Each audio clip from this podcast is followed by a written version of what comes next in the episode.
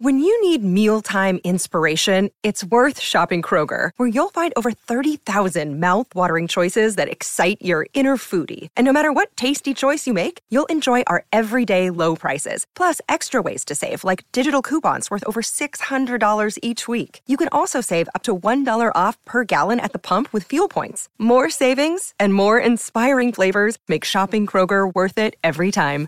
Kroger, fresh for everyone. Fuel restrictions apply. The Hail Varsity Radio Saturday Morning Show, presented by the Nebraska Lottery. Strap yourselves in. Here are your hosts, Chris Schmidt. Y'all don't even know he was a virgin until he's 28, and now roll tide. And Mark Cranack. Time has come for someone to put his foot down. And that foot is me.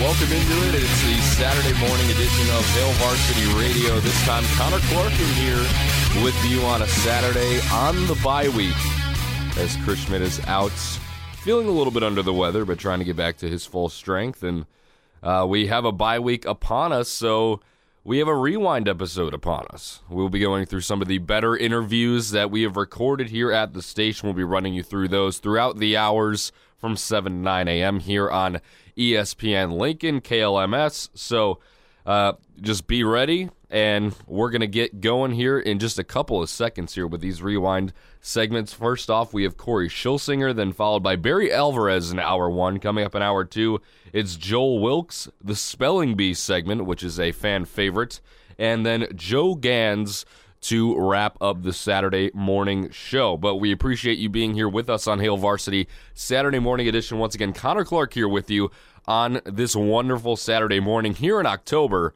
And we will jump right in to the rewind segments. First up, we have Corey Schlesinger and his interview.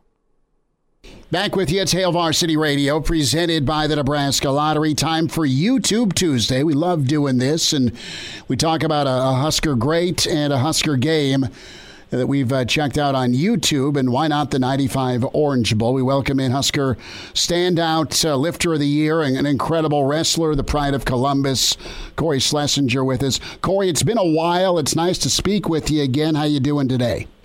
Oh, absolutely great. That is good to hear, man. Family and everybody doing okay amidst amidst the pandemic.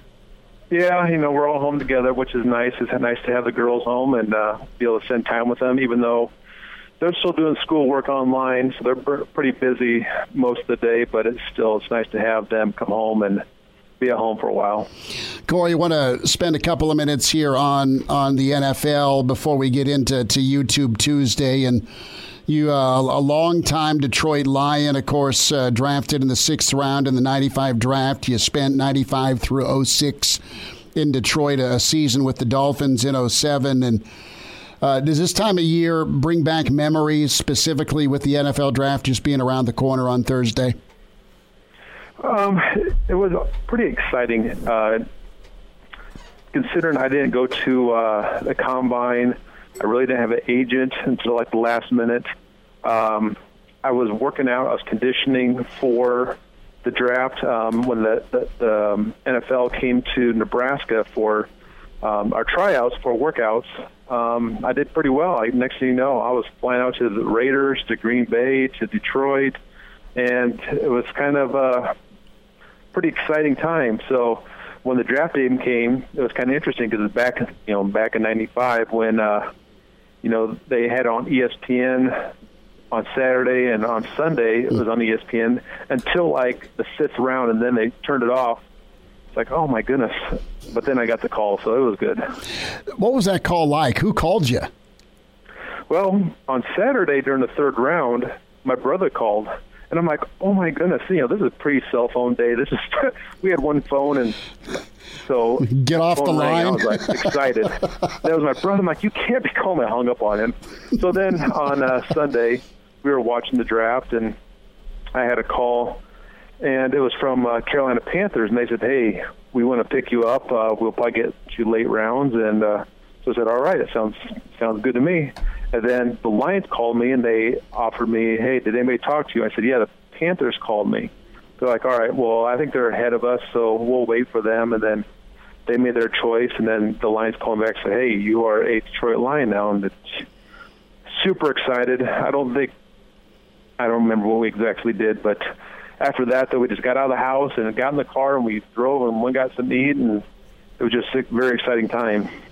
Corey Schlesinger's with us, Hail Varsity Radio, uh, standout Husker. He was part of the uh, Husker Spring Game, this uh, virtual edition, as one of the Husker yeah. fullback greats. And uh, what that mean to you, being a part of the the the, the first and second team, uh, the red white scrimmage there with uh, with the fullbacks. Yeah, it was pretty fun. That was good to see that there was a little I formation there. um, you know, there was not a lot of options in that game, but uh, it was still pretty exciting to be part of this, uh, being chose to be one of the fullbacks to represent the white team, and and we won, of course, so that's good. Well, a heck of a rally by Crouch and company, man. Uh, Absolutely. so, if if if you didn't have football in your future would you have just been a teacher? And I know you've you've taught, uh, you've done a lot of uh-huh. teaching uh-huh. post football, but would you have gone right into education? I know you did some student teaching uh, at a couple of different uh, Lincoln Junior Highs, didn't you? After, during uh, yeah. during school. Yeah, um, you know, I was really planning on starting my second career, which was which have been in education. Hmm. Um, I had some experience. Well, actually, I got drafted. Played a year, then went back and did my student teaching. So okay. it was kind of interesting on that part. But uh, yes, this was something I was going to do. Um, education was my major. I was planning on going into education. Uh, plan on living in Lincoln at the same time, and you know, it's kind of funny how life changes. And you know, next thing you know, I'm playing in the NFL for 12 each seasons. And but the good thing was I kept my teaching certificate up to date. I would substitute teach throughout the school district actually was a uh, grad assistant at the University of Nebraska for two semesters. So there's always had to be a backup because I, you never know one hit and you're doing a different job. And luckily for me, I was 12 years later, I had the opportunity. And then when it was finally time for me to uh, realize, hey, it's time to go get a real job, um, I did get into a teaching position you're a pretty legendary wrestler, and I know your your pops was is a phenomenal wrestling coach. I think my brother-in-law uh, Andy uh, wrestled as a young younger kid with some of the Columbus youth wrestling programs. So mm-hmm. I know that's a big uh, big part of your past. And how did how did you take that wrestling mentality to the football field? Because they kind of go hand in hand, don't they? Well, I think so. It's kind of interesting because sitting in the locker room, there was a lot of NFL players, actually not only in college but in NFL, that were former wrestlers. Okay. Um, what I feel that wrestling contributed was, I think it helped prevent a lot of injuries because in wrestling you're getting twisted up and get your knees wrenched on and stuff like that. And the flexibility in your body, which I think contributed to helping me to be uh, be able to last, sustain for so many years. Um, I think it helps with balance also, being able to get pushed on and pulled on. And then also, like always, it just makes it tough. Wrestlers are tough guys, and it brings it on the field. Cory Schlesinger's with us, Hail Varsity Radio, YouTube Tuesday. Last thought on the NFL, Corey, and we'll get into this game. I, it's been a while since we've caught up. What was what was your experience like with Barry Sanders and blocking for him, and and then you were so vital with special teams as well for Detroit. I mean, you were you were incredible for Detroit on special teams, and you also thrived when you got your opportunity. But I know there was some different coordinators that Detroit went through and different philosophies with one back or two back. But uh, what was your relationship like with Barry?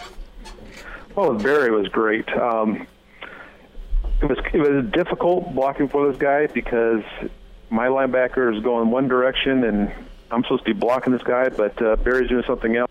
But I'm not going to tell Barry what he needs to do because going to do what he, he does the best, and I'm going to just kind of go with it. But uh, it was a great opportunity to be a rookie, um, getting in the huddle in Three River Stadium against the um, the Steelers and having him be on one side and I had a 12-year offensive tackle, uh, a left tackle, uh, Lomas Brown on the other yeah. side. I'm like, wow, this is just amazing. Then I had Gre- uh, Kevin Greene and Greg Lloyd on the opposite side. I'm like, oh my goodness, these guys are mid over here. So it was a it was a great experience. Um, it was interesting because they brought me in saying, hey, listen, you're not going to run the ball, you're not going to catch the ball, you're going to block for number 20, and that's the offense coordinator said. I said, hey, I can do that. And I did it for basically nine weeks, and Barry wasn't, I guess, wasn't working out as what we were planning, and uh, so they kind of pulled me out. And then, yeah, it was strictly special teams. And it's interesting because my second year, um, I was strictly special teams. I was, I was going through training camp. There was not a fullback position in the offense at all. And I kind of told him, I said, listen, you guys got to get rid of me because I need to go find another team. And they're like, no, just kind of hang in there. Um, so the first cut comes by, the second cut, comes by, and I'm like, hey, got to get rid of me, guys, because I'm losing out on, you know, possibly places to go. They're like, no, just keep doing what you're doing. And then finally, the last day uh, uh, for the final cut, I walked into the uh, Silverdome, and there was a guy, one of the scouts, sitting there, and there's two doors, and one door goes to the locker room, and one door goes upstairs to meet with the coaches. And he pointed and he said, "See, I told you." And he pointed to the locker room. So from then on, I was a special teams guy. And the good thing about it was when they say uh, go hit the wedge, I went and hit the wedge. So that was my job. It was nice. You loved it, man. You, you loved that contact. It was. It, it was. It was actually pretty pretty fun. Actually, just being a special teamer. The only bad thing is you're not getting a film on offense, but. Yeah. Um, yeah, I, did- I strived at it. I this was my job, so I'm going to do as best I can. I'm going to work hard at it, and they, you know, like I said, they say go hit the wedge. I'm going to do it. Back when they had the wedge, they don't really have the wedge anymore, but um, I think I blew up a few guys that uh, I think they'll remember my name for a while. How many face masks you go through, man? Oh my goodness, too many. That's a lot of brain cells too. So I don't know. I mean, they were changing them out every single game, so uh, there's quite a few out there. But uh, I have a buddy who makes fun of me all the time, saying that you didn't go through that many face masks, and I'm like, well, they changed them out because they were all unsafe for me to wear during the game. So quite a few. Corey Schlesinger, Husker Hall of Famer with us, Hail Varsity Radio. Corey, uh, how often does somebody mention the the '95 Orange Bowl to you? Well, it's interesting because one guy that always mentioned it to me was Warren Sapp. So every time I'd play him, he was like, "Man, that game." You know, he always brought it up. That was the first thing he said, and and I'm like, "Yeah, well, it was a good game, and I'm, you know, the better team won." And so we always kind of got a chuckle out of it. But uh, people still talk about it. People still watch that game. Um, every once in a while, it'll be on one of those, you know, uh, um, college game days and uh, people will text me like, "Hey, I watched you just played," and so it was a very interesting, stressful game. We did win it, but uh, we kind of took the last two minutes to win it, but uh, we we still finished it off. And uh, we were just talking to about it with my family and how uh, Coach Osborne really he he just kind of predicted the whole second half right there, and exactly what he said is kind of what happened. And and I'm glad I had the opportunity to score those last two touchdowns to uh, to win the game. But um, I mean, we just had a great team that was just never quitting.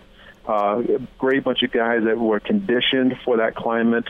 Uh, we just had heart that was unbelievable, and we still remember the year before that we lost of the loss that we had, and you know we were not going to not come out of there with a championship. Corey Schlesinger's with us, Hail Varsity Radio. With Warren Sapp, because you guys would play each other twice uh, a year, right? Because you were in the same division. And so Sapp remembered you, and Sapp remembered playing Nebraska even in the NFL.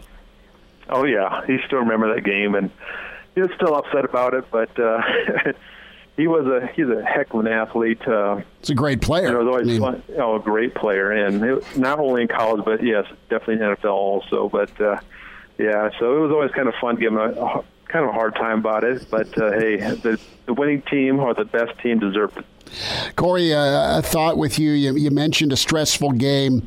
Take us through, I guess, your recollection and feelings as as you got ready in the locker room before the game, and then the first half wasn't bad. It didn't start great. I mean, Miami hit a couple of big plays on offense, but things settled down offensively, and I think it was ten to seven at half. And kind of get into, if you could, Coach Osborne at halftime. I've seen the footage, but you were there for it.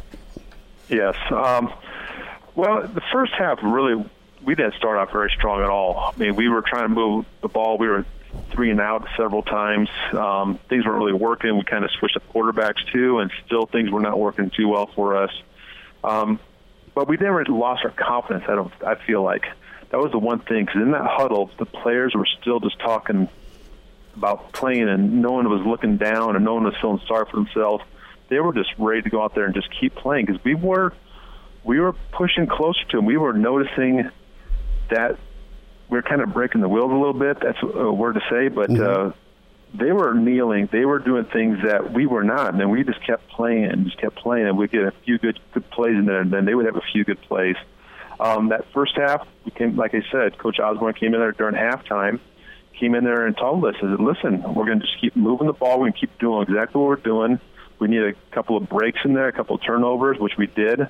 Um, but I can't remember exactly all what he said there, but uh, mm-hmm. the players were engaged. They were listening to him, and we we believed what he was going to say. And we went out there that second half, and we were confident. We had um, our condition was great. We went out there and we noticed that listen, these guys are kneeling. What is going on here? We are still standing up and ready to play, and that even brought it more confidence to this team. And um, we just kept pounding it out. Uh, we kind of figured out what we need to do, and we were able to do it. And it, the, you know that was yeah, came out with the win, and it was a very awesome feeling for not only the players but for the state of Nebraska. Corey, I mean, you, you kind of had quarterback musical chairs, and you had two really outstanding choices between Brook and, and Tommy.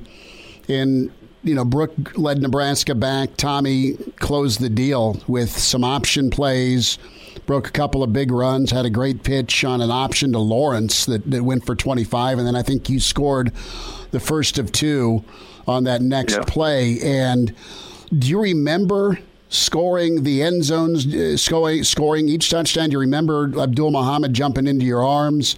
I mean, I mean, is it is it like a blur? Is it a flashbulb moment, or is it just kind of business as usual? I've scored touchdowns before. Well, it's interesting because that first touchdown, we got down to, I think it was a 14, 15 yard line, and he called the play, and I was just thinking to myself, oh my goodness, we're going to score this play. For some reason, during those practices before the bowl game, every time we ran that trap play, we were scoring. and I know I probably said it before, but you know, this is the first time we ran it. Like we kind of changed up the blocking just a hair, just because of their defense. And sure enough, we were practicing that thing, and every single time I was just going, I was just kept, I was scoring basically and getting down the field. So when that play was called, I just kind of thought to myself, "Wow, I'm going to score!" It just in my head, and so you knew it. Sure enough, we we did, I and mean, we got in there, and it was uh, exciting. But the good thing, you know, wasn't overexcited because we're still behind, and you know, still remember from the year before what happened, but kind of got back in the huddle and we kind of kicked off. We did our thing again. Defense just dominated that fourth quarter, so they had to go back and punt it to us. And you know, like I think that's when Tommy had that really nice run. We got, mm-hmm. got a couple spins in there and just did a great job taking the ball down the field. So, um, you know, it was a great team effort, and the team, I must say, was just on fire and just never had that that fear of uh, we're going to lose this game because we just had the drive and the momentum was on our side at that time. Corey. And our defense did an outstanding job. Well, the defense was, I mean, it, it all came together. I remember where I was watching it, and so do many Nebraskans. And how how devastating was the Osborne option offense? You, you mean you've got you at fullback, you got Tommy or Brook at quarterback, you got Lawrence or Calvin uh, back in the day, Calvin Jones or Clinton uh-huh. Childs or Dame. I mean, you had an incredible stable of backs. Uh, you know, uh, so I mean, but but for a defense to, to stay disciplined against the option, I mean, it, and, and, then the physicality mixed in with it. I mean, it was it was an it was an incredible uh, it was an incredible philosophy, wasn't it, to run that type of offense? Absolutely. I mean, that's the good thing about it. We perfected the the option basically. I mean, we had a whole offensive drill um, just designed to practice that play, and we could run against any defense, any side of the ball. We could always flip it over if we needed to. And that was probably the best part of that was if Tommy would get there and see, all right, well, let's just flip it over. He'd just say over, over a couple times, and sure enough, we're going the opposite way and going against the the, the weak side of the defense. But um, having quarterbacks and tailbacks that could run it, that were disciplined, they knew exactly what they had to do. That really helped out. I mean, Tommy was a great one. You know, everybody said Brook was a more throwing quarterback, but he still understood it. He still could read the option and pitch it when he need to, or take it up and get a few yards also. So, as a team, we perfected it. It's kind of interesting. We were just discussing this how would the option work today in today's college? Because you don't really see that often. And why is it? Because they can stop it, or is it because they just you know don't practice it and it's kind of a I don't. I don't think you have the use. quarterbacks. Honestly, I mean, you used to have a lot of option quarterbacks because you had teams running the wishbone or the you know the I-bone. I mean, think about when you were playing, Corey. You had Nebraska running the option, Colorado ran the option, Notre Dame ran the option. Yeah.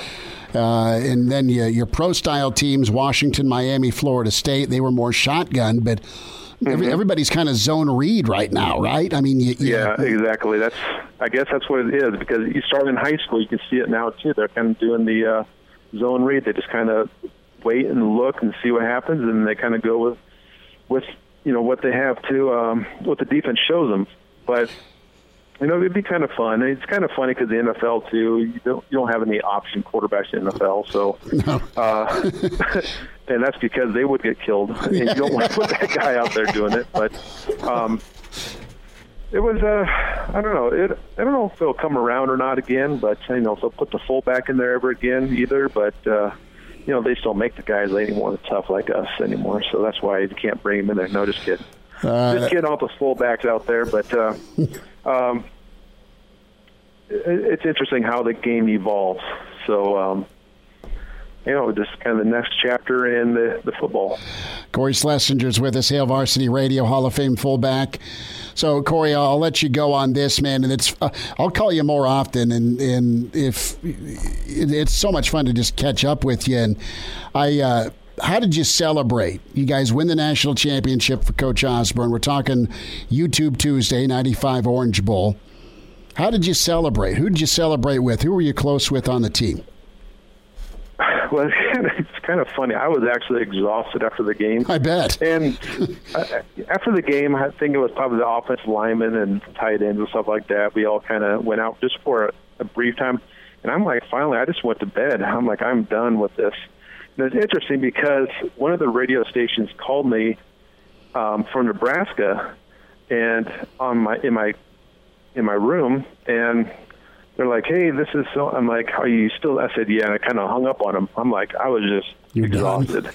but. Uh, and it's kind of funny. Years later, the radio station said, "Hey, do you remember when we called you at the Orange Bowl?" I'm like, "Oh my goodness, that was you guys." I had no idea who it was, but um, it was just exciting times. Not only exciting for, you know, it was just for the state of Nebraska. I think the the most exciting part was landing in Lincoln and literally having a not a line of people from the airport to the Bob Devaney cheering us on, and that was probably the most exciting part of the whole um, championship right there. That was just beautiful. You mean just a stream of people out, just like, yeah, waving from the airport to Devaney. That was awesome. That's incredible. That's incredible. Do you still watch and follow Nebraska? Oh, absolutely. Um, so I watched that spring game and it looked pretty good out there. So um, 63 points, right? no, uh, yeah, I try to. You know, it, it's kind of hard. I, we, we don't get all the games here in Michigan, but uh, the games that are on, I do watch them. Um, you know, this year will be a better year for us, and uh, we'll see what happens with it. Pretty excited to see what uh, Frost and the guys can do. Well, Cory, good to get caught up with you again, man. You and your family stay safe and healthy, and we'll chat again. Thanks for a few minutes today. All right. Thank you. Thank you very much. Have a good day. Show with Chris Schmidt and Mark Kranak. All right, that's it. You two guys leave me no choice. No television for a week. What? Back into it, it's Hail Varsity Radio, presented by the Nebraska Lottery. Uh, a legend is retiring, and he's been a joy to have on the program for a number of years. Uh, Wisconsin Athletic Director and Coach Barry Alvarez, standout Husker. Coach, congrats on, on what a wonderful career. How are you? I'm great. Thanks, Chris. Take me through the, the decision process here uh, coach to to step away and was it hard is it time i mean how are you feeling right now i, I feel great you know, I was going to retire in January, you know, and, and with COVID, you know, I just didn't think that was the, time to pass the baton and have uh, a, new person have the burden of trying to work through that. Chancellor asked if I would stay on and help us get through it. Hopefully, we're we're in the tail end of it now. But uh, I, I just felt like it was time. You know, I'm 74 years old, and my wife's been trying to encourage me to do this for the last couple years. So I just think it's time. Barry Alvarez with us. Coach, I want to get back to, to your career in a moment, but can you put into words for the audience, just from your position, what it's been like to, to navigate, try and navigate this pandemic as an athletic director? Well, you know what? It's it's it was draining because you know first and foremost, what we tried to do was keep the health and safety of our student athletes and uh, coaches and and our employees at the forefront, make decisions uh, based on that, make medical decisions. Um, and, and, and as we move forward, you get different information uh, daily. You know, you learn more and more about the virus. And um, so, you know, you're trying to make decisions, you're trying to anticipate some things. And, um, you know, it was just, it was really a draining process and a difficult process were you able to, with, with your position and your experience dealing with something like this that no one's dealt with in this country for a century, were you were you able to, to calm some fears with the student athletes? You know what? We try to be uh, very open with them and their parents. You know, we, we work through our coaches.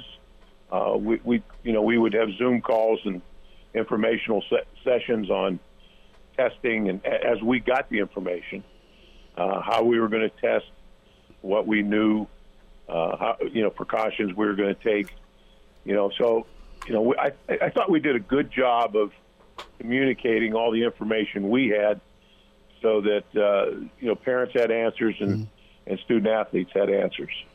Barry Alvarez with us on Hail Varsity Radio. Coach is uh, retiring here at the end of June. Uh, a marvelous run as athletic director at Wisconsin, Hall of Fame head coach. So, coach, when did you know you wanted to, to make the jump and become an athletic director? And kind of take me through your thought process, if you can, in your career and your football life, where you wanted to, to run a program uh, from the administrative side, not just the coaching. You know, th- this is pretty well documented. I uh, I really admired Bob Devaney and, and what he did, and really tried to pattern my career after his.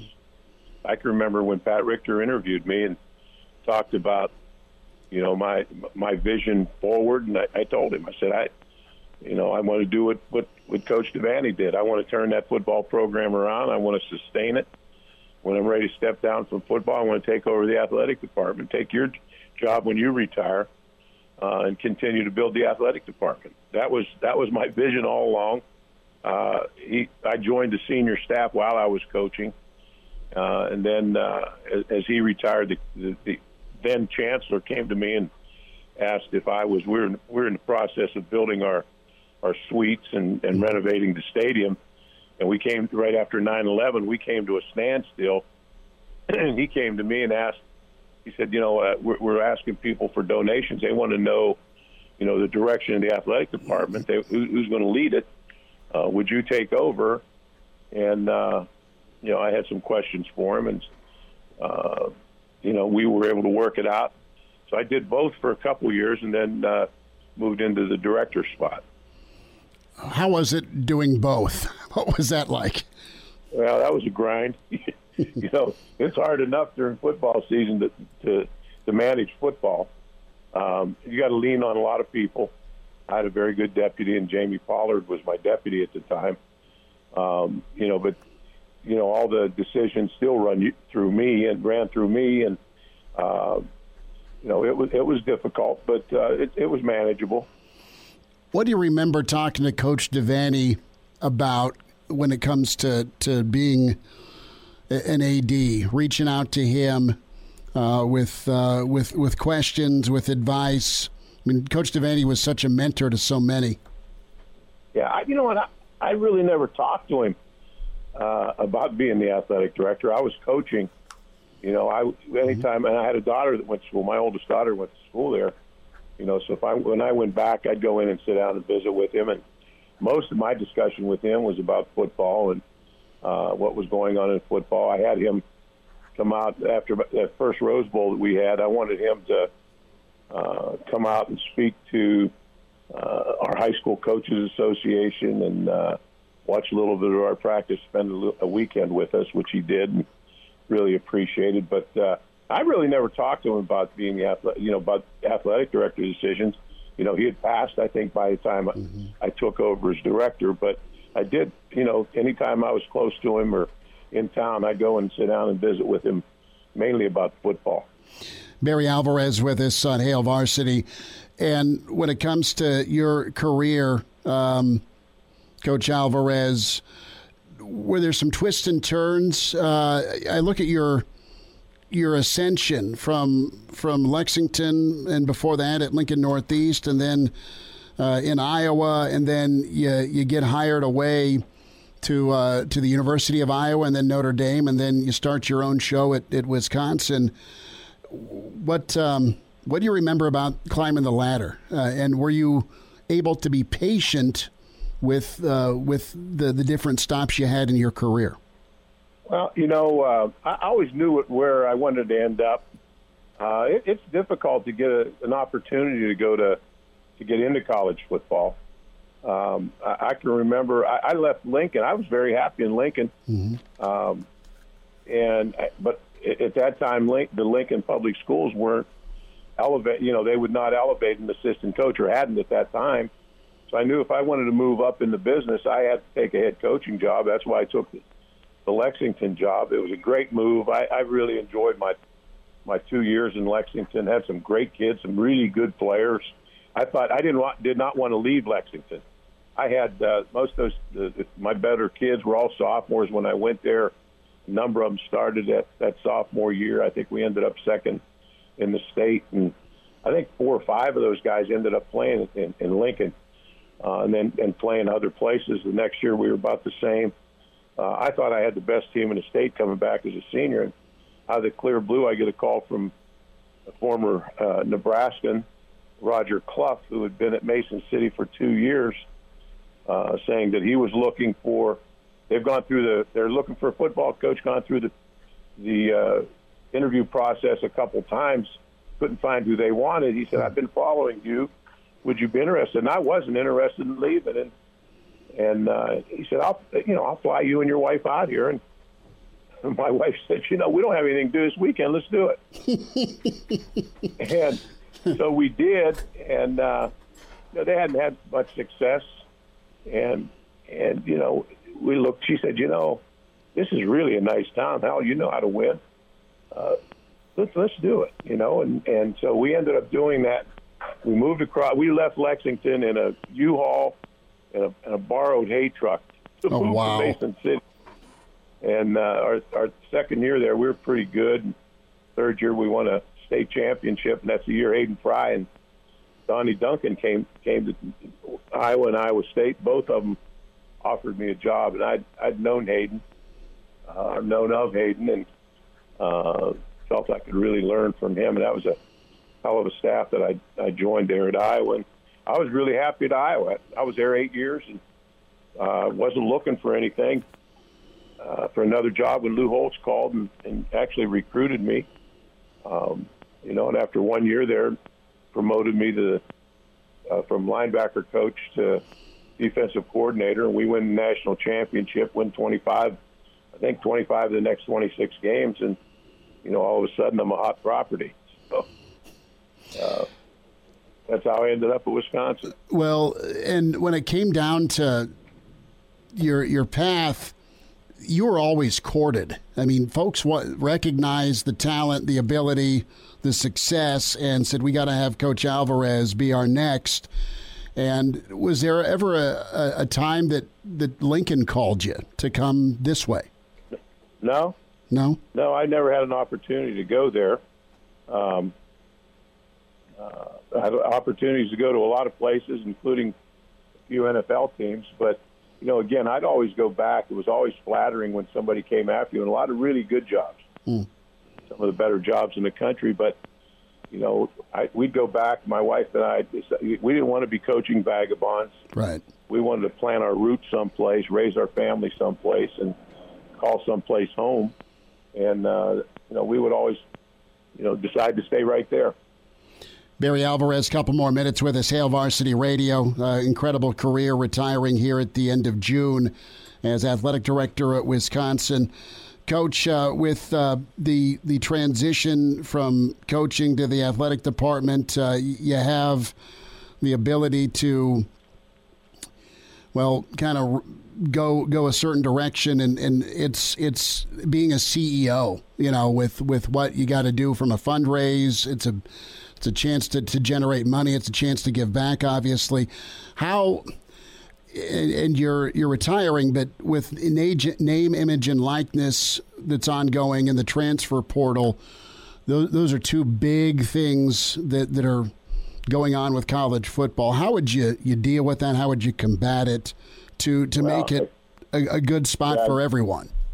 Yeah, you know, first of all, I'm really concerned about the future of our of our business. And and uh, you know, I've always been a proponent of of uh, doing whatever we can for for the student athletes. I think some of the rules we've had, the NC2A rules we've had over the years, have been ridiculous rules to make rules. You know, we, mm. it used to be the, the rules on meals, the you know, all the different things. I think name, image, and likeness is the same thing.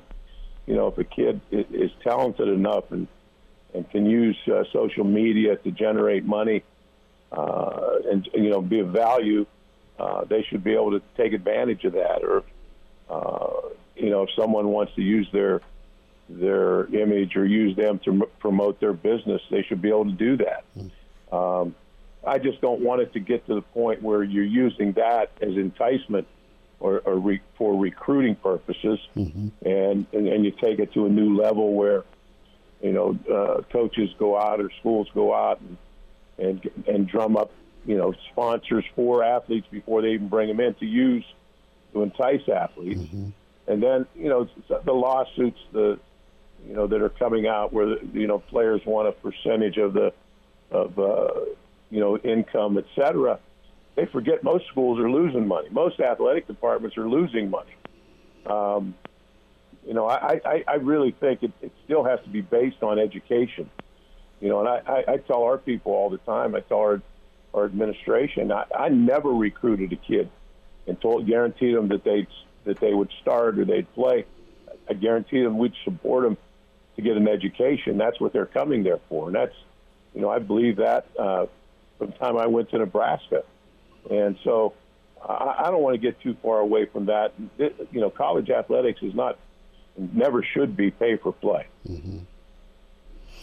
Transfer portal. I mean, that is, and, and we're looming on the NCAA passing the uh, the, the one time transfer kind of free pass setup, and uh, people benefit from from transfers, and and it doesn't always benefit the kid because uh, it may not be easier even though the grass looks a little bit greener, greener somewhere else. I mean, how, how have you been able to, to cope with the transfer? I know Wisconsin's been pretty good about not losing kids, but other yeah, places are.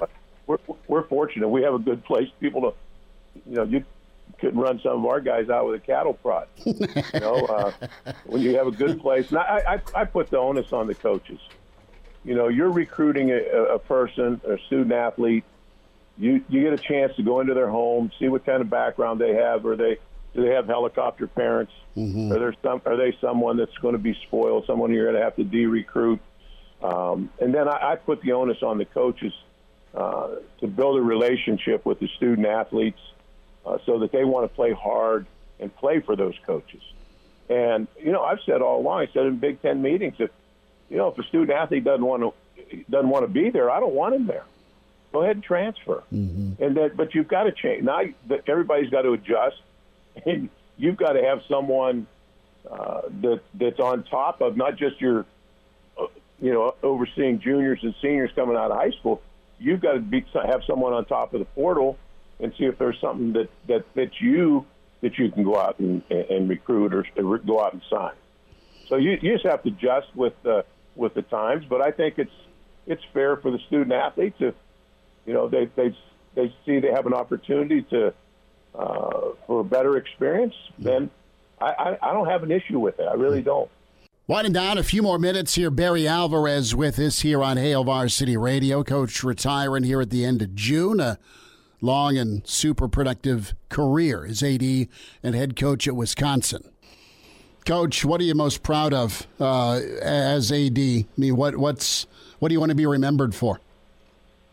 Well, you know, it, it goes back to football. Mm-hmm. Uh, our, our, when I went there, I think our budget was probably fourteen million dollars, the athletic department, and, and they're two million in debt.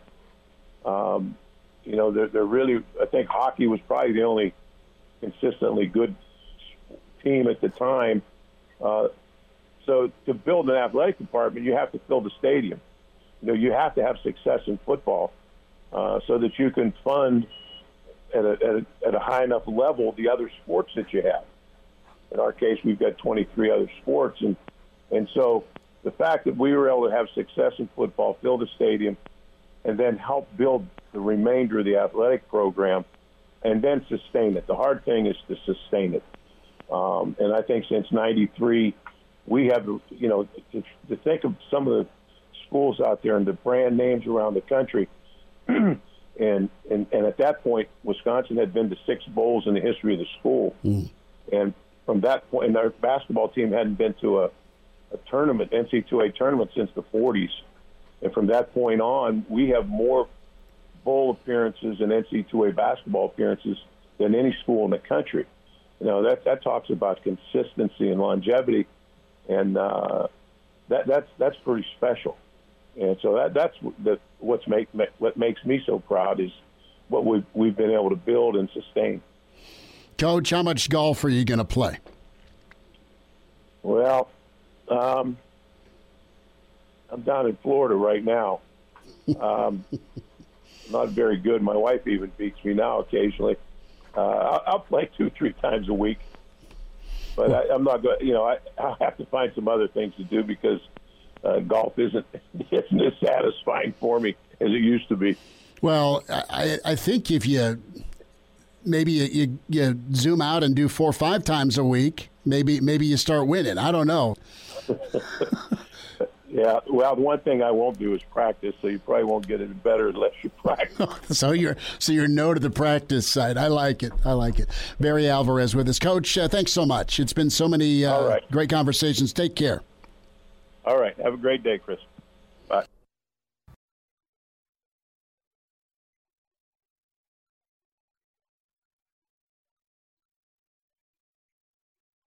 Now it's time to get back to the Hail Varsity Radio Show with Chris Schmidt and Mark Cranack. All right, that's it. You two guys leave me no choice. No television for a week. What?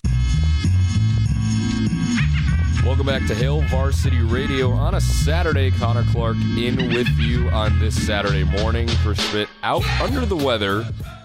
So we're hoping he gets back as quick as possible. We're doing a best of show this morning. We've gotten through two segments already. We have three more coming up for you in hour two from our KLMS ESPN Lincoln studio. And it should be a fun second hour of the Saturday morning show. Just a quick recap of last night Norris and Waverly in quite the game here on ESPN Lincoln last night. Jeff, Jeff Moats was on the call as Waverly got the win 52 to 49 in triple overtime. Can you believe that one? So a great game there. Great night of high school football around the state of Nebraska as Nebraska, the Huskers that is, are in a bye week this week, so not much college football action happening here in Lincoln, but still plenty of games to watch. This weekend, big noon kickoff Northwestern and number six Michigan. That's a big one to look out for. Potential upset alert Maybe not, but lots of experts are saying this game could be a little bit more intriguing than many expect. But once again, we'll roll on here in the Saturday morning edition of Hail Varsity Radio, a best of show. We have three more segments coming up for you. In hour two, don't go anywhere. Don't go anywhere. Once again, Connor Clark here with you. It's Hail Varsity Radio, presented by the Nebraska Lottery. The Hail Varsity Radio Saturday Morning Show, presented by the Nebraska Lottery. Strap yourselves in. Here are your hosts, Chris Schmidt. Y'all don't even know he was a virgin until he's 28, and now roll tide. And Mark Cranack. Time has come for someone to put his foot down. And that foot is me. Back with you into hour two at Hail Varsity Radio, presented by the Nebraska Lottery. YouTube Tuesday, one of my favorite games was Nebraska heading in to the Hornets' nest of Kansas State 1994. And uh, Nebraska unbeaten, Nebraska ranked near top of the polls, and you had Chad May and Bill Snyder and that nation of purple down in the Little Apple. We welcome in a tremendous member of that great offensive line, the pipeline, Joel Wilks, with us. Joel, what's up, man? Nice to speak with you. How you doing? Hey, Chris. Great to hear from you, man. Hey, it's uh, it's YouTube Tuesday, so we're going to roll our sleeves up and, and, talk a little Nebraska, Kansas State. But mm-hmm. Joel, want to get from you your journey, your backstory with uh, Nebraska football. I know you're a proud Hastings kid. How did it yep. happen for you? Take me through your process to get to Lincoln, and then the the work you put in to get where you ended. Well, it was always kind of a dream of mine to play in Nebraska. I mean, my dad played in Nebraska. I've got uncles that played in Nebraska, so it's kind of been a family tradition um, ever since I was born. You know, they had a, a Husker football in my crib. You know, I got pictures of it, so it's just always been in the family. And um, I remember my dad took me to the Oklahoma game when I was I don't know I was probably ten years old, and we won the game in Lincoln, tore down the goalposts and all that, and it just blew my mind. And I remember telling him on the way to the car that that was the ultimate. And that's what I wanted to do. You know, when I, I got to that age. So it, it's been, uh, you know, something I've always wanted to do my whole life. And, uh, and I turned down a few scholarship offers to, to go down there and walk on and make my dream come true. Joel Wilks with us, Hail Varsity Radio, starting guard for the Nebraska Pipeline in 94, YouTube Tuesday. Did you look at, at getting to Nebraska – as a challenge. Obviously, the commitment on your end was was there because you turned down scholarships. Was it mm-hmm. even was it even a tough decision, Joel? You know, I think for maybe for five minutes or so. You know, you you got the ego of you know these guys are offering me scholarships, so you want to think about it. You know, but um, I actually remember when I made the decision, I was uh, I was like, man, I'm gonna commit to it was Northern Illinois offered me a full ride, and I'm going to take that full ride, you know. And I remember at about two in the morning, I couldn't sleep, and I went and knocked on my parents' door and and talked to my parents about it because I was stressing out about it. And I remember my mom saying, "You're not going to Northern Illinois. Follow your heart." And I'm, that's that's what I did. I said, "You're right. I'm gonna I'm gonna be a Cornhusker. That's what I've always wanted to do." Who was part of your recruiting process? I mean, what what coaches were you in contact with? Uh, Coach Young was mainly my contact. He'd, he'd make calls to me all the time, and then Coach Young, or uh, sorry, Coach Steele, Kevin Steele, came to my high school, and and uh, you know I signed. I got I did a uh, like a two year walk on, and then I got a scholarship after that. So I had three years on scholarship. So he came to my high school, and I signed signed for that. So did, you play any cards with Kevin? no, I didn't at the time. I was at, he came to the high school. My dad was the principal, so I had to mind my p's and q's. That's pretty good. Well, Joel, yeah. how, how, about what it was like for you when you arrived in Lincoln?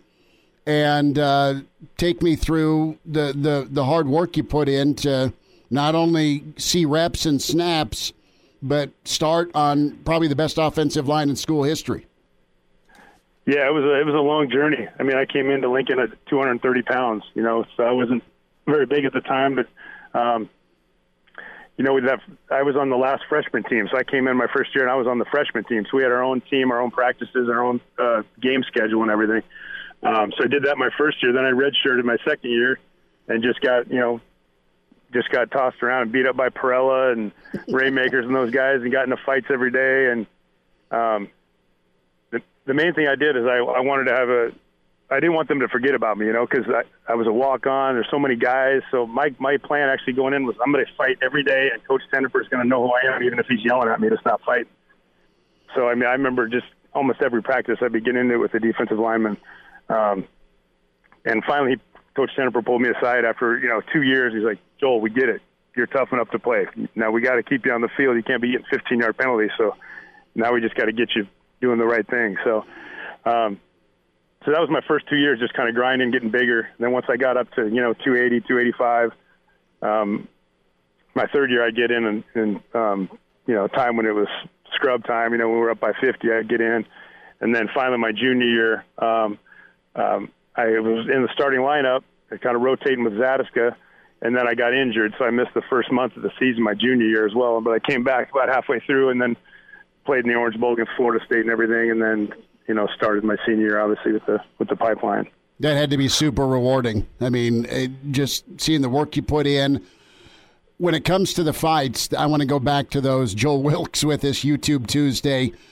Were you starting them or were you finishing them? And do you have a preference between Raemaker or Parrella?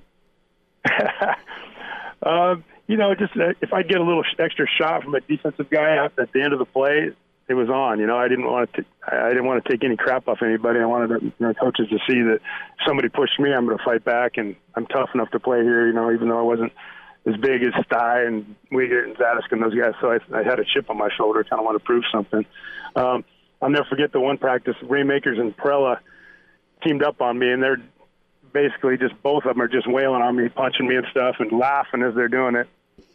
And I look back and I'm trying to get away from. I look back in the whole huddle of the scout team. They're all back there laughing too, and I'm like, "Where the heck you guys at? You're supposed to be helping me out here." And they're just watching me just get beat on by those two guys. So, so it's pretty funny. Everybody's laughing, except you, right? As it's tag team except time. Me. I'm like, "Thanks a lot, fellas. You're supposed to have my back." Did you have to do stairs? Run stairs? Was it? Oh the, yeah. Okay. So I got into I got into well I got into with Christian one time too, and Coach Coach Osborne sent us in the stairs in the stadium and forgot about us, and we were up there running them for about 45 minutes just dying, and then somebody finally told him, "Hey, you forgot about those two up there." so yeah, plenty of stairs, man.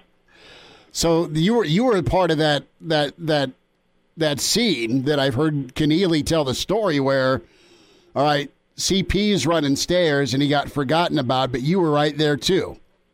Yeah, yeah, I I ran plenty of stairs from getting into fights for sure, and yeah, I had a finally Coach Osborne called me into his office too, and the same thing like told me you can't be fighting every day like that. We got to you got to prove to us that you can play in a game and not get a penalty. So he's like, we know you're tough enough now, so just focus on the, you know running your plays correctly and all that. So yeah, I was right there with with Christian, all those guys down well, down in the pits where we always had the fights.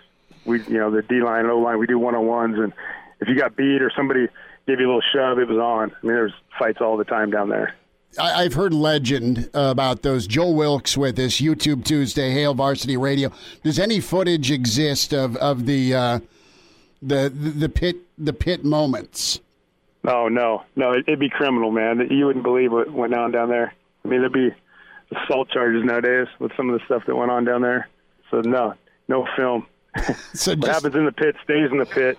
Even for an interview.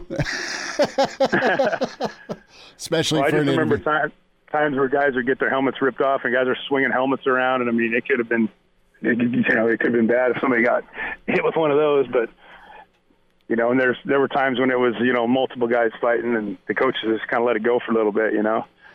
So yeah, it was it was pretty intense down there. But you know, it was cool is that after practice, everything was cool. We'd go to the training table, and there was you know, nobody carried carried it on outside the field, which was cool. That's that's what I was going to ask next. Joel Wilks with us, Hail Varsity Radio, YouTube Tuesday. We're going to get into Kansas State, Nebraska '94, but you guys were able to just compartmentalize that. Okay, that was there to make us better. Let's go have a steak. I mean, you were able to for, forgive and forget that quick. It really was.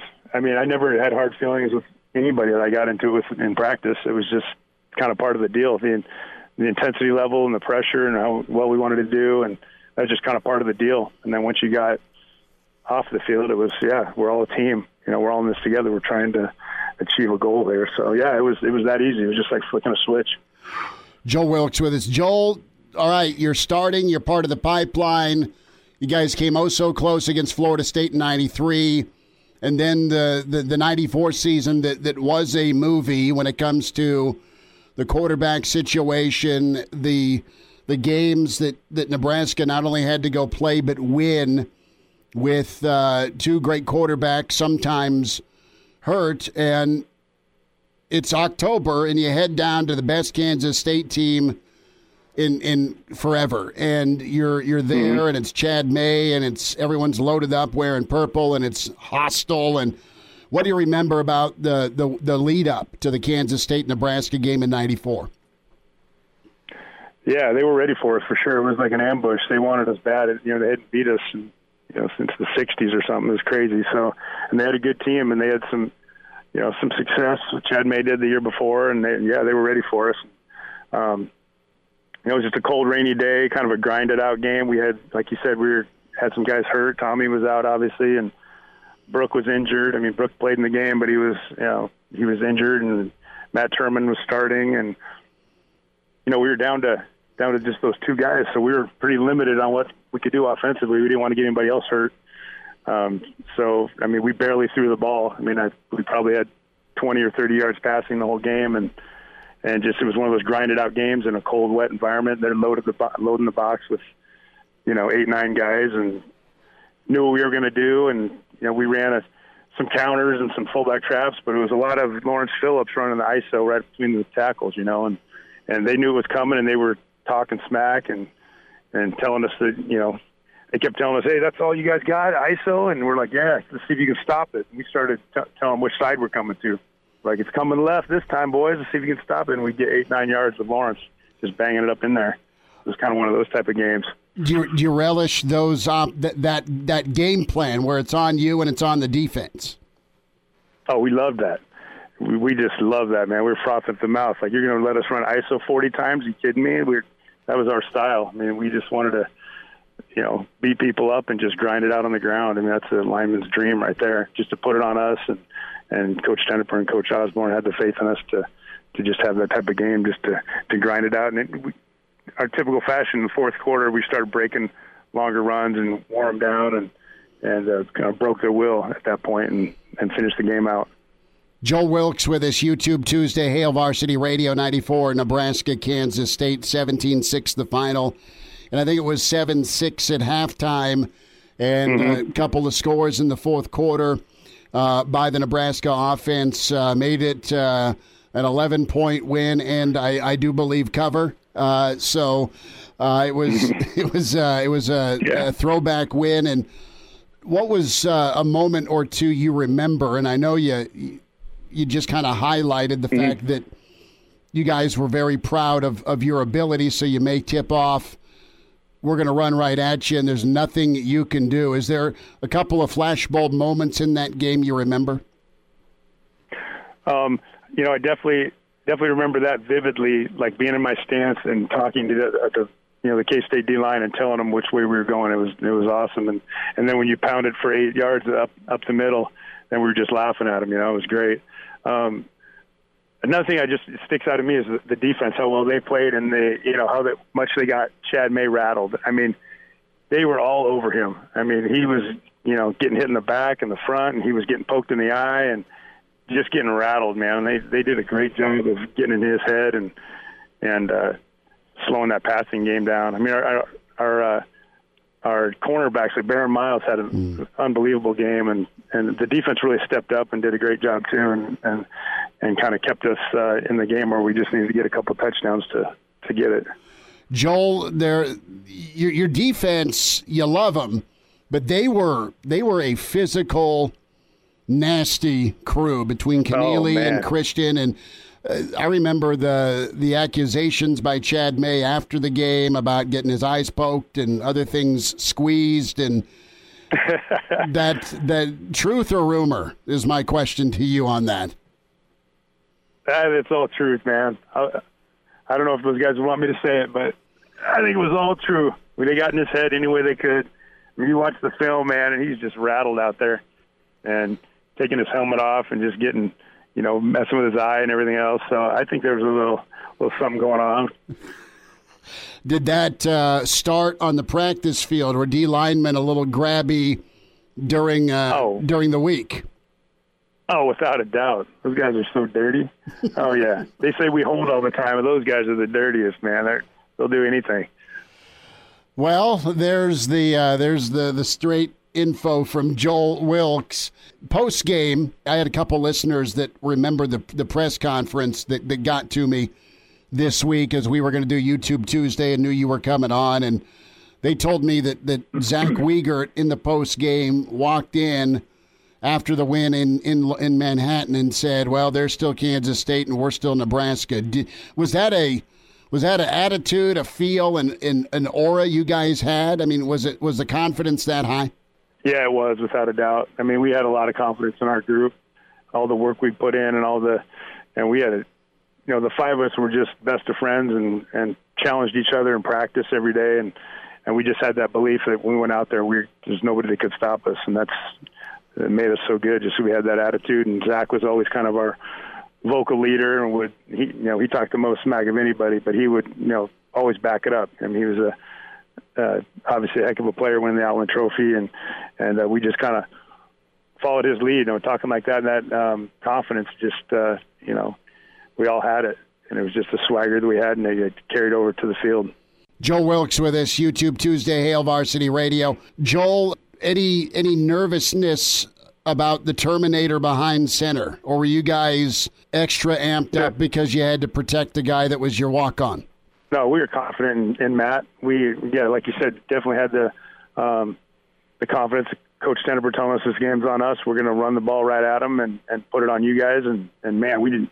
We love that. That's that's what every lineman dreams about. We're going to run right up the middle and and uh, put the game on your shoulders.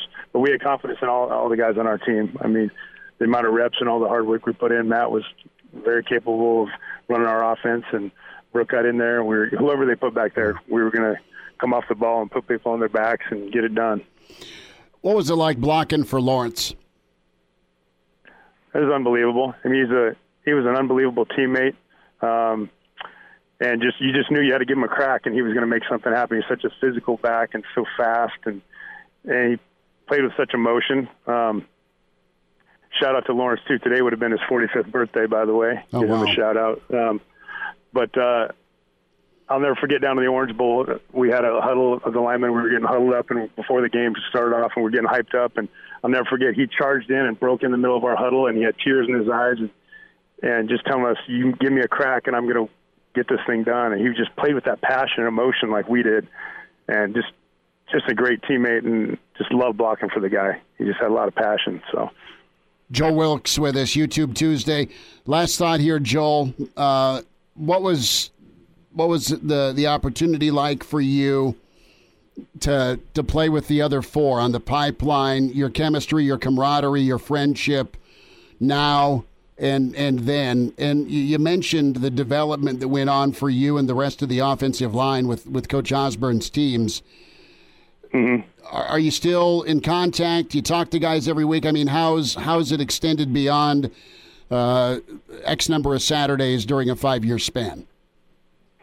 Yeah, without a doubt, those are, those are still my best friends to this day. We talk all the time. Um, I try to go back once or twice a year and, and and catch up with those guys. And but we talk on the phone and text and and uh, you know when you've been to to war like that with some guys, that's just you know it carries over. And we've um, to this day remained uh, best friends. I mean, we just put all that time and effort and blood, sweat, and tears together, and and it's something that just never goes away. So um, I I felt so fortunate to be there when I was to play with those guys, um, and they pushed me every day to be the best I could be. I mean, I I wanted to be that fifth guy. I mean, those guys were all scholarship, you know, a lot of uh, a lot of hype, you know, a lot of um, you know accolades coming out of high school. So I just wanted to live up to that. So I remember what I did. I picked out the strongest guy, which was Brenden Stai, and I was like, "You're going to be my lifting partner." And I just followed him around and, and did what he did in the weight room, tried to get stronger and bigger, and and uh, just latch onto those guys, and and it worked out great. We had a, a great chemistry and uh, and an amazing career together. Joel, what are you doing now? Um, I'm a firefighter in Portland, Oregon. I've been out here for, geez, almost 20 years. Which is crazy. I've got I've got family out here, and I moved out here, and just made a home out here. My parents retired from uh, in Lincoln and moved out here, so they're my neighbors. Um, yeah, they're just live around the corner. I've got three kids, so they see the kids all the time, and uh, yeah, out here in Oregon. But I'm looking forward. I was going to take my one of my sons back for the spring game, and yeah. with that being canceled, so I'm looking forward to hopefully getting back to a game this this fall if everything works out okay. Well, Joel, it'll be awesome to, to meet you when you get back to Lincoln, and, and hopefully someday Nebraska and Oregon will uh, get a home and home again. Uh, or oh yeah, I'd or- love it. Or my just, old, my oldest son's a Ducks fan, so he's he's killing me. well, you know, Yeah. that's that's it. Joel Wilks uh, with us here, YouTube Tuesday, the 94K State game. Give Joel a follow on Twitter at Wilks underscore Joel. Joel, thanks for the time, man. Best to you and, and your family, and thanks for a few minutes. Hey, thanks, Chris. Great talking to you. Now it's time to get back to the Hail Varsity Radio Show with Chris Schmidt and Mark Kranak. All right, that's it. You two guys leave me no choice. No television for a week. What? Back with you, Hail Varsity Radio, Hail Varsity Magazine. The best of Hail Varsity continues, and we have to include one of our favorites. That is Clausburn. He's imaginary, he wears red, and he participated in a spelling bee, the first annual Hail Varsity Spelling Bee. Jay Moore, TJ Henning, myself, we were all judges. Brandon Vogel, one of the smartest dudes around of Hail Varsity, versus Clausburn. Enjoy. Uh, so Jay Moore is a judge in the first annual Hail Varsity Spelling Bee, as is TJ Hanning, as am I. And we welcome in Brandon L. Vogel of HailVarsity.com and magazine. Vogues, uh, what are your credentials again? Uh, my credentials are that I, I placed in some Box Butte County spelling bee that I can no longer remember, but it was eh, probably second, third, fourth grade, somewhere around there. Uh, was impressive. Clausburn, how are you, sir? Well, I'm doing okay. I feel a little ambushed, but as long as we don't have more than two syllables, I, I suppose I'll be okay. Okay, that- that'll work. And you're not ambushed. Clausburn, you're, you're pretty bright. You're well read, aren't you? Well, I do come from a family of learned doctors. There we go. We we'll do a little music here. Okay, the first word goes to Brandon L. Vogel. Football. Football. Country of origin, please. America. Okay. Football. F O O T B A L L. Football. Judges. That's correct. Okay, good work. Uh, I'd like to raise a point of contention. The country of origin for football is America. Okay, thank you. Try to pronounce it correctly so there's no confusion. Thank you, Clausburn. Clausburn Fumblerooski. Okay.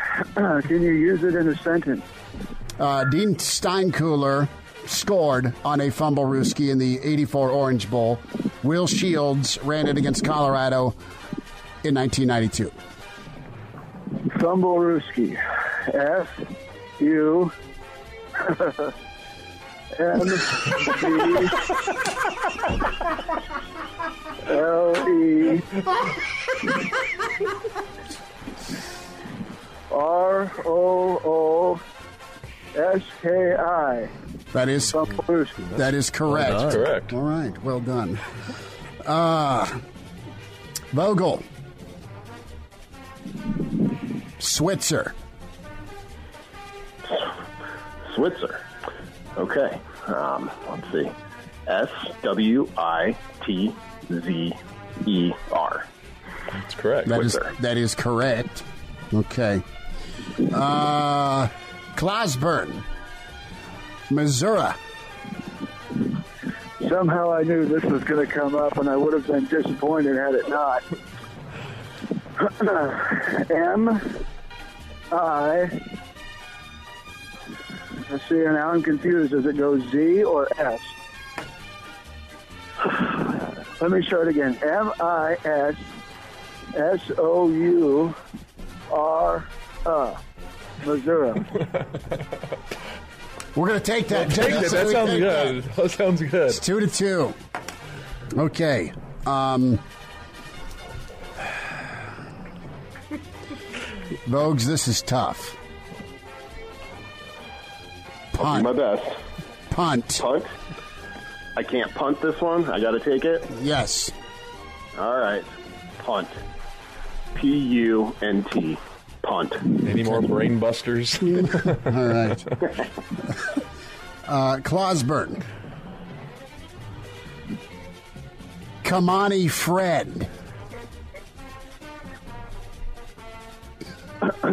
um, K H I M A N I.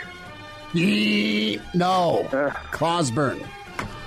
Of course. Well, no one watches basketball. What are you talking about? Kimani Friend is spelled K I M A N I. Friend F F R I E N D.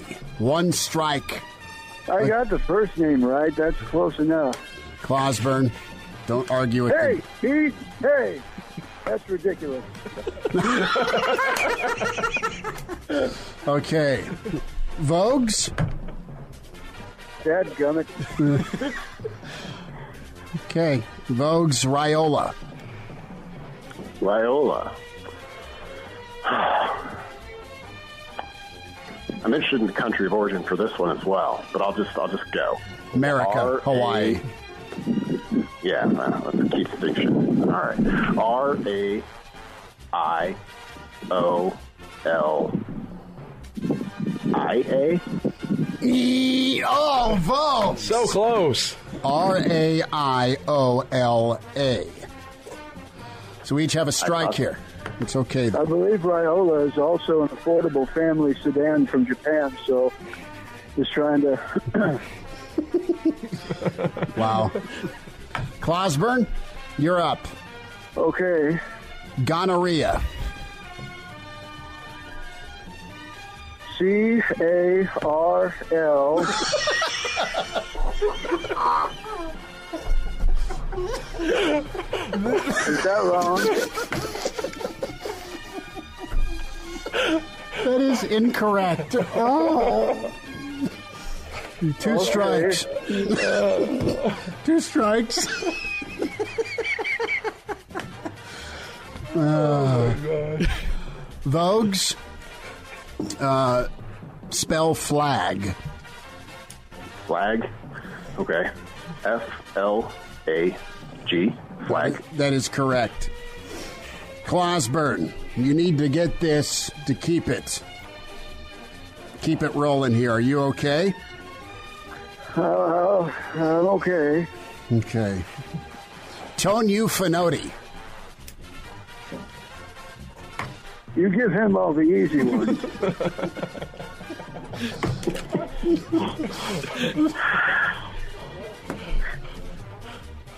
T O.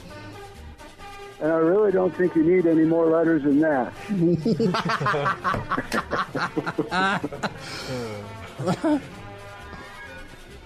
uh, T O N I U. Ooh, correct on the first part. F O N O T I. You got it. We are tied. We are out of time. We are going to hold this over for the next segment. Each will have one word. One word left. Mm-hmm. Sudden death. Clausburn, I'm impressed. You got Toniu Fonoti correct. In Vogue? I have I blacked out. I'm sorry. No, that's okay. well played. And man, I Clausburn missed on Kimani Friend, and Vogues you missed on Raiola. Raiola. And Clausburn, we're going to leave the, the Carl one alone. Now it's time to get back to the Hail Varsity Radio Show with Chris Schmidt and Mark Kranak. All right, that's it. You two guys leave me no choice. No television for a week. What? Back to you, Hail Varsity Radio, presented by the Nebraska Lottery. It's YouTube Tuesday. We check in with a Husker standout, and the game featured today. You remember it well the comeback, the win, the finish. Against Colorado in 2008. Alex Henery and Ndamukong Suh, and of course, senior day for Joe Ganz with us and uh, proud new papa. Joe, how's life, man? Congrats on the newborn.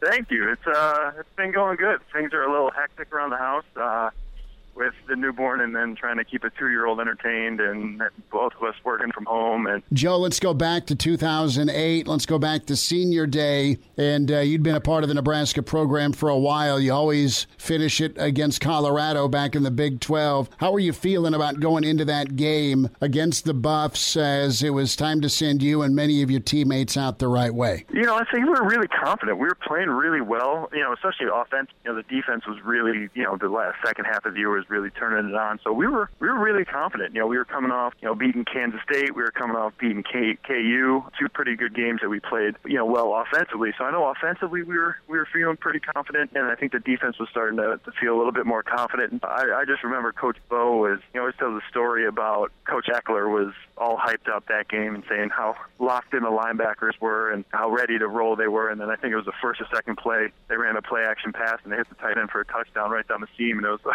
linebacker Packer's fault. And I remember Bo just getting after Coach Ack about it, and uh, I didn't know that that part of the story to start, but. I just remember I was like, well, it's one play, you know, but I didn't know that Ack came up to him pregame and was pumping up the linebackers, saying how ready they were and how mentally locked in they were. And I think it was the first first or second play of the game. They let up a, I guess, 80-yard touchdown. So, um, you know, it was it was weird. It was a weird start to the game. Uh, I should have known that it was going to be a weird game just because they went up 14 nothing real quick, and you know they weren't really, you know, explosive offense, and you know Cody Hawkins was, you know, he was Cody Hawkins, so we weren't really expecting a big, um, you know, a big offensive output from them. Um, you know, but then you, you find yourself down 14 nothing pretty quick, and uh, it was just kind of a sign of things to come from there. Joe Ganz is with us, wide receivers coach at Northern Iowa. Of course, the quarterback for Nebraska, the 08 Colorado Nebraska game, our YouTube Tuesday. That that's kind of what what shocked me is Colorado's limping in, right? I mean, they finished mm-hmm. five and seven, but they're they're knocking on bowl eligibility. Meanwhile, you guys are uh, trying to, to notch that eighth win. And to your point, you guys beat a really good Kansas team on the road. Uh, uh, you beat Mangino. That was a that was a gritty ball game for you and Helu, and uh, of course. Uh, you beat K State, and then CU comes in here, and I, I couldn't believe they jumped out fourteen nothing. I mean, they they looked incredible. Now, you guys, did you panic at all, or were you just like, no worries, man? Because uh, you ended up scoring 17 straight points to go up 17 14. Yeah, we didn't. Uh, I know we didn't panic. Um, you know, we just we didn't know if it was going to be kind of similar to the year before when we played KU and or sorry, we played Colorado, mm-hmm. and it was just a shootout from the beginning. Um, you know, so we're like, is this going to be kind of how it's like? You know, again, we didn't know, but there wasn't a panic. You know, we played. We thought their defense the year before was a better defense, and um, you know, we ended up putting I don't remember you know 50 some points on them. Um, so we we knew we had success against their scheme and their their personnel, and you know we we knew that or we thought they were a better team defensively than the, the year before, and so we knew we had the firepower. Uh, to score points, um, you know, we knew that you know the way to attack their scheme, and they tried to do some different things, you know, because we hurt them so bad the year before. Uh, so it just it took us a little bit of time to settle in, just to figure out, okay, this is how they see us as an offense, how they're going to try and stop what we did to them a year ago, and then how do we attack? And then, you know, from there it just kind of, uh, you know, went on to be a, a you know, just a kind of your typical, you know, college football back and forth rivalry game where you know records really don't matter. Um, you know, it was just it was just one of those weird days where where weird things kind of happened. Joe Ganz with us. Few minutes here. YouTube Tuesday. Hail Varsity Radio, recapping the 08 Nebraska Colorado game. So you guys are up. You you're up uh, 17-14. Uh, the Buffs kick a field goal, and uh, then Quinton uh, plunges in off of the right side with about two minutes left before half. You get the ball back, and Henry's lined up for the field goal and, and, and the infamous blind flip to, to Jake Wesch. Well, it's fumbled. The Buffs pick it up, a scoop and score to tie it right before half. I saw LSU and, and Les Miles run that play earlier in the season. It was kind of a blind flip, or maybe it was even the year before Bo was coordinator down there at LSU. But it was the mm-hmm. it was the blind fake. Did you know the the fake was coming? And B, what was your reaction on the sideline once you saw that thing blow up in your face, blow up in the team's face? I didn't know the fake was coming. We actually ran that the week before. Okay. We ran it against KU for first down. Okay. So we put it in, and we were going to. Alex Henery was actually going to throw it off of that. So he was. We were, Jake was supposed to flip it to Alex. Alex was going to catch it and throw like a stutter pass Mhm. um, to the to the wide. I can't remember who it was, um, but there was there was one look where I think we were supposed. I think Zach Potter was supposed to audible it off, and I, and they were. And Wes was told me the story. He was sitting there, you know, getting ready to take the snap, and I think it was Jimmy Smith. I'm not sure who it was. Um, they were saying, "Watch the fake, watch the fake." He's Jimmy Smith, it. yeah, recovered it. And and Wes was like, "Zach, are you going to audible out of this?" And Zach didn't, and he's like, "Okay." So then he went ahead of it, and you know, obviously threw it, and you know, picked it right to him, and ran it back for a touchdown. And the the funny part was Wes's like first two steps, like he thought he actually had a chance to catch him. Um, and then he just got he just got pulled away from, and uh, you know we kind of we always gave Jake a lot of a lot of crap for that just because you know, he, we knew that he had no chance of catching an NFL corner.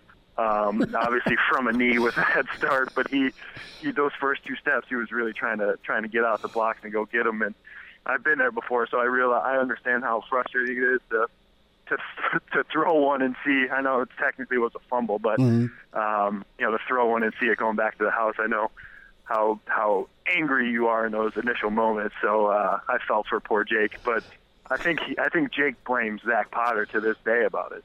Well, Zach, I think made up for it. We'll get to it here at the end in a moment, but uh, it's YouTube Tuesday. Nebraska's shootout win over Colorado in 2008, 40 to 31. And Husker great Joe Ganz with us, uh, wide receivers coach now at Northern Iowa. So you're you're tied at half. How where, where did you stand in accordance to Bo? This was his first year in in Lincoln, and you guys really had a great season and finished super strong. And then you you've seen both sides of Bo, and we talked about it last time as as the the player, the the wrath of Bo and the support of Bo, but also as as a, as an assistant at Nebraska and at Youngstown. I mean, you you, you see. He's always coaching you. What was his emotion like after the fake uh, botch? Wh- Where was he at going into halftime, and how did he handle that with you guys in, in the locker room? Um, yeah, I don't think he was. I don't remember him being like overly upset. You know, I think it was more of, okay, we did some things to ourselves where you know we're we're hurting ourselves, we're beating ourselves. Um, you know, from a defensive, from a uh, standpoint, from a special team standpoint. Um, so I think there wasn't there wasn't a whole lot of panic either. You know, I think he figured once you know we stopped making those mistakes and stopped you know basically giving them points and not making them earn it. Um, I think he felt confident. Uh, you know, so there wasn't uh, there wasn't a real big like you know rah rah speech. It was more of you know once you kind of saw the offense we settled in and you know the defense was trying to settle into their the way they were going to attack that offense.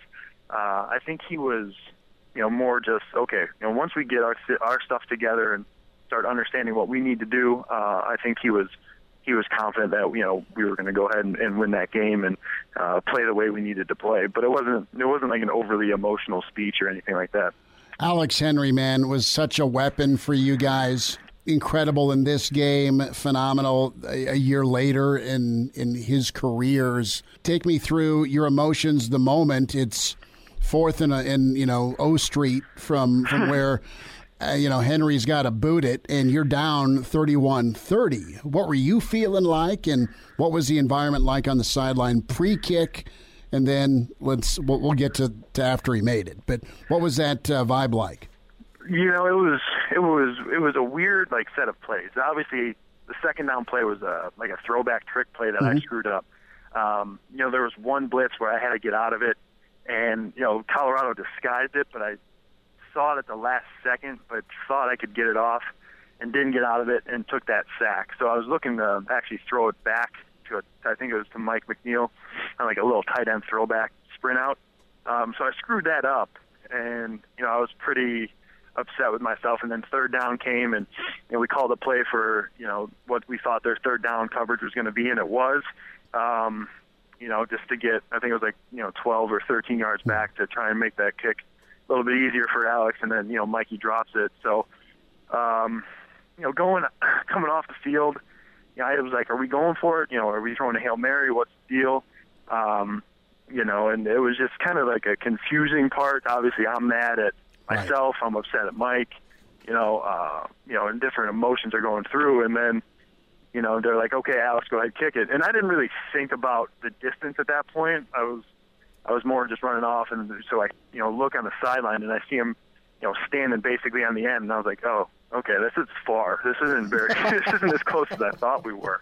Um, This you know, is and far. so once you see exactly where they're, where Jake and Alex are setting up for that kick, um, you know, your your your your outcome is grim, you know, just because you know you have a ton of confidence in Alex just the way he is and the way he's been kicking the ball all year, but it was cold.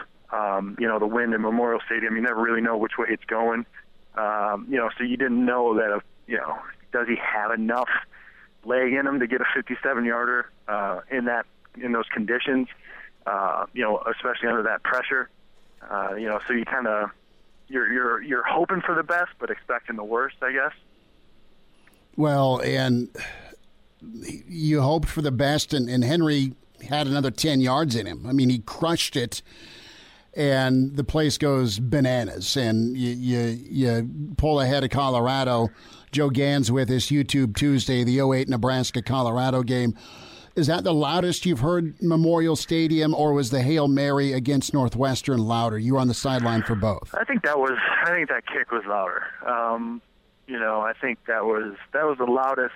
And then you know, for me, it just kind of it was so loud, and then just went like numbingly quiet for me because you know, as a player, you just kind of you're used to that moment when you hear it, and then everything kind of goes quiet. Um, I just remember, you know, running up to Alex and thanking him for, um, you know, basically, you know, saving my behind in, in terms of, you know, that game. And, um, you know, because I think, I think if, if we don't win that game, I think, uh, you know, the way I played, um, you know, especially that, that second down sack, uh, you know, I think takes a little bit of maybe shine off of my career that I had. I think people Sure. might remember me a little bit differently.